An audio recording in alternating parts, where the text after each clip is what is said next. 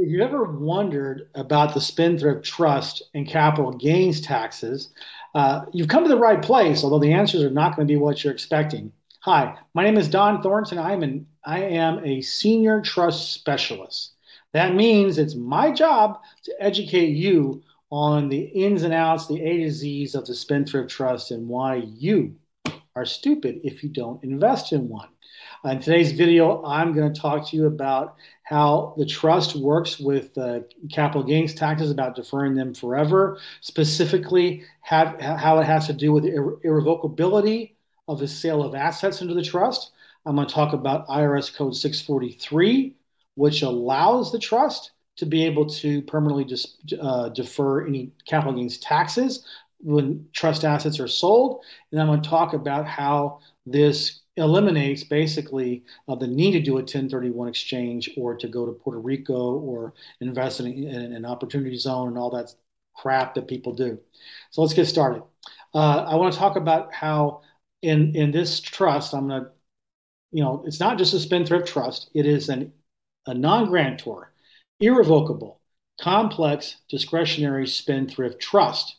People people abbreviate and just go to the spendthrift part of it. But actually, for this to work, it needs to have all five pillars. And so we're going to specifically talk about the irrevocability part of the um, uh, trust and how it how it uh, reacts or how it's a part of how assets are taken into the trust. Okay, so what this means is that you cannot transfer an asset into the trust you have to have sold it irrevocably into the trust.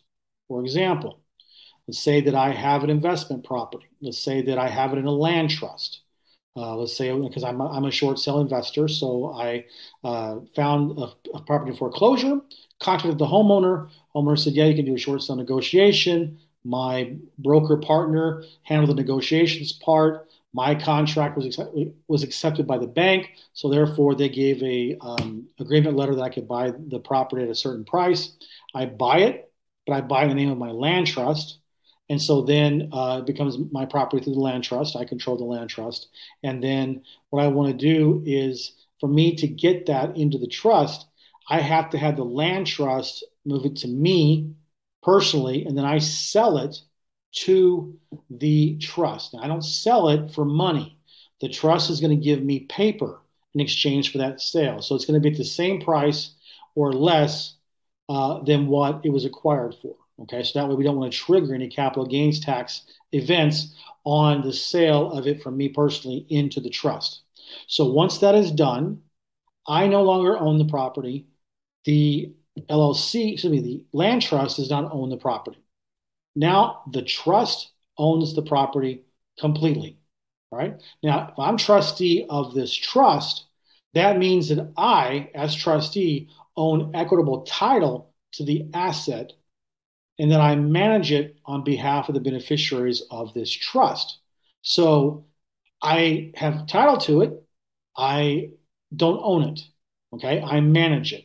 So, so the, the investment property is here in the, in the trust it's you know the lease agreement or the rental agreement with a tenant is or tenants is with the trust. The money the, the, the rental payments come in every month. They are uh, passive income for the trust. So there are any taxes will be deferred forever permanently. So let's say i decide you know what? For whatever reason i want to sell this asset. So the trust will then you know you can either sell it by owner or get a, an agent so let's just say that my broker partner is now going to list the property, and the listing agreement has trustee of the trust is signs a listing agreement. So it is a property of the trust, and now it's going to be sold as property of the trust. So when the money comes in, that means that it's all going to come into the trust because the trust was the seller, and it comes in the trust bank account. All right. So that's how that's why the irrevocable how this has to be irrevocable trust for that to happen. Now, I'm going to get into a little bit later about how that actually works with capital gains tax. Uh, but the most important thing I need to tell you right now is that you need to just subscribe to my channel. I mean, here I am. I'm giving you the A to Z, you know, the, the ins and outs of, of this trust. I do it for free. And all I ask in return is that you subscribe so that way you get notified whenever a new video drops. I do this about two or three times a week. And don't forget to click the bell so that way you're notified immediately when this goes live. Uh, so uh, another very important part of the spendthrift trust and how it, how it um, relates to capital gains tax uh, permanent deference is the fact that this trust is in complete is in absolute complete compliance with IRS code 643 okay? And so what does that mean? It means that IRS code 643 basically was included the tax code for this type of trust I mean, you know, the, the really, really ultra wealthy have been using the trust for centuries. They were no dummies. They they had their attorneys, you know, as lobbyists, uh, you know, basically write the tax code for the, the U.S. in the uh, 1930s when the tax code was instituted. And this IRS Code 643 has to do with these trusts. Now, uh, I want to read to you uh, the very the most important clause in this, and this I'm quoting from a senior revenue agent with the Department of Treasury that was responsible for the examination of corporate tax returns, real estate investing trusts, high income individuals, and related taxable income or entities, I should say, about how this works with this with this code. So I'm going to read it. I'm going to read the, the, the relevant analysis of this IRS code 643 and how it relates to capital gains and the deferment of capital gains taxes. Okay, so it says here, uh, Title 26, Subtitle A, Chapter 1, Subchapter 1, Part 1, Subpart A, Section 643 define you know definitions that are applicable to IRS Code 643 A, B, C, and D clearly define and outline that the gains from the sale or exchange of capital assets shall be excluded to the extent that such gains are allocated to the corpus of the trust under the terms of the governing instrument and applicable local laws shall not be considered income. That so that should help you feel better about if you're contemplating about whether you're going to invest in a trust and use this uh, trust as a as a strategy to not have to pay capital gains taxes.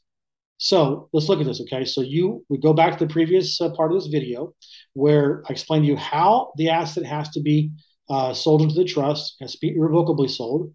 Now we're talking about the sale.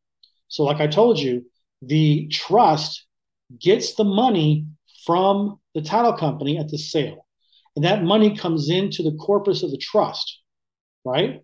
So, the very key part of this of 643 says that as long as this money is allocated to the trust, the corpus the trust, and it's not being dispersed, okay, it stays inside the trust then it is not considered a taxable event for the trust, which means that any capital gains that would have been due can now be deferred forever, right?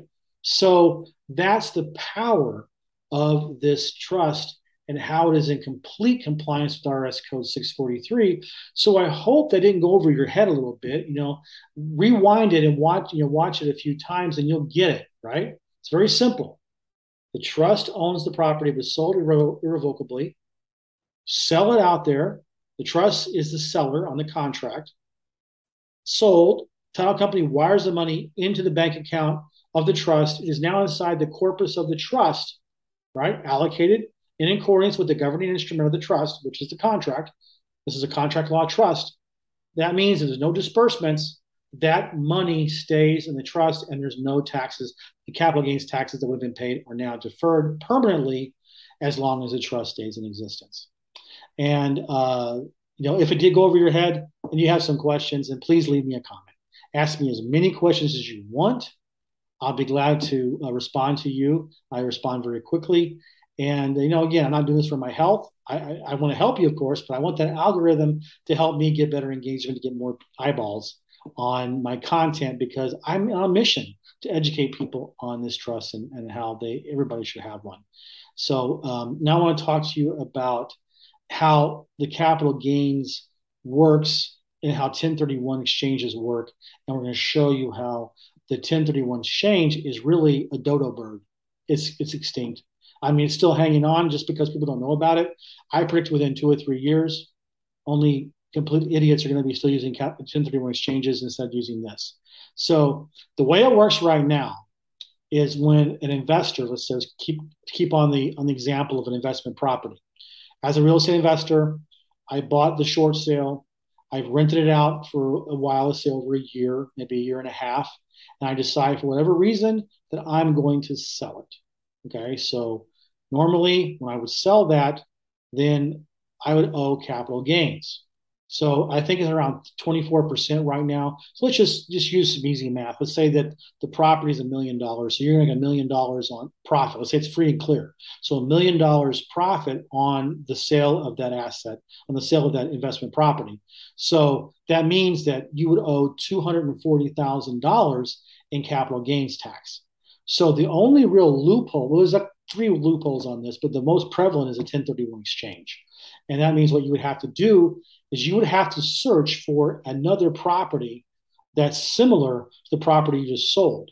You know, square footage, price, you know, all that stuff. It's really complicated. You have to jump through hoops to do this. That's why around 50% of the uh, uh, 1031 exchanges don't work, and you have to bite the bullet and pay the tax. So you have 60 days to get under contract. You have six months to close. If anything blows up, you're screwed and you're going to have to pay the piper on that. Now, isn't it just so much more, isn't it just easier and simpler and elegant when if you just do what I described earlier in this video, is you sell your asset irrevocably to the trust, it becomes a trust asset. The trust sells it. The money comes into the trust, stays inside the corpus of the trust, and then any capital gains that would have been paid normally are deferred forever as long as it stays in the corpus of the trust and no distributions are taken. So you're probably saying, well, Don, you're going to need that access that money, right? Well, again, you're trustee of the trust. So you can, let's say if in this previous example, if you had $240,000 that was supposed to go to the IRS and now it's in your trust and no taxes, and so that gives you an additional $240,000, you can invest that and, and the trust can invest that in other investment properties. You're not you're not obligated to do the exact same property. You could take that million, 240, let's say that million dollars, you would have only had, let's say, what is it, $860,000 or $760,000 um, to you after you took away the capital gains uh, check that you wrote to uh, IRS. Now you have that more money, so you can take that money and you can buy 10 single family homes, or you can buy two or three duplexes. You have complete discretion on how you want to invest in this. That's why the 1031 is going to go away because you have you don't have to worry about all those hoops you have to jump through. And now it's just easy. You just invest like you would normally with no restrictions from the government and no uh, um, uh, no um, ob- uh, obli- uh, obligation to pay the tax. And so you know you don't have to go to puerto rico for six months out of the year to avoid paying capital gains tax. You don't have to, you know, uh, invest your money in an enterprise or excuse me, an opportunity zone. And yeah, you can not pay any taxes, any capital gains taxes on whatever you invest, but you got to wait 10 years to get access to that money. Why would you do that stuff? This is the most elegant, simple way to do it. So I hope that you found value in this. If you're thinking about uh, using this as a strategy, please go to the description of this video. There's my website there. Go to it, um, and you can uh, read my ebook and also watch a webinar that I recorded recently.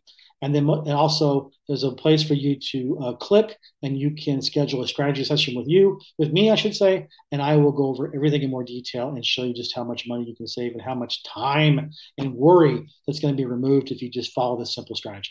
Thanks.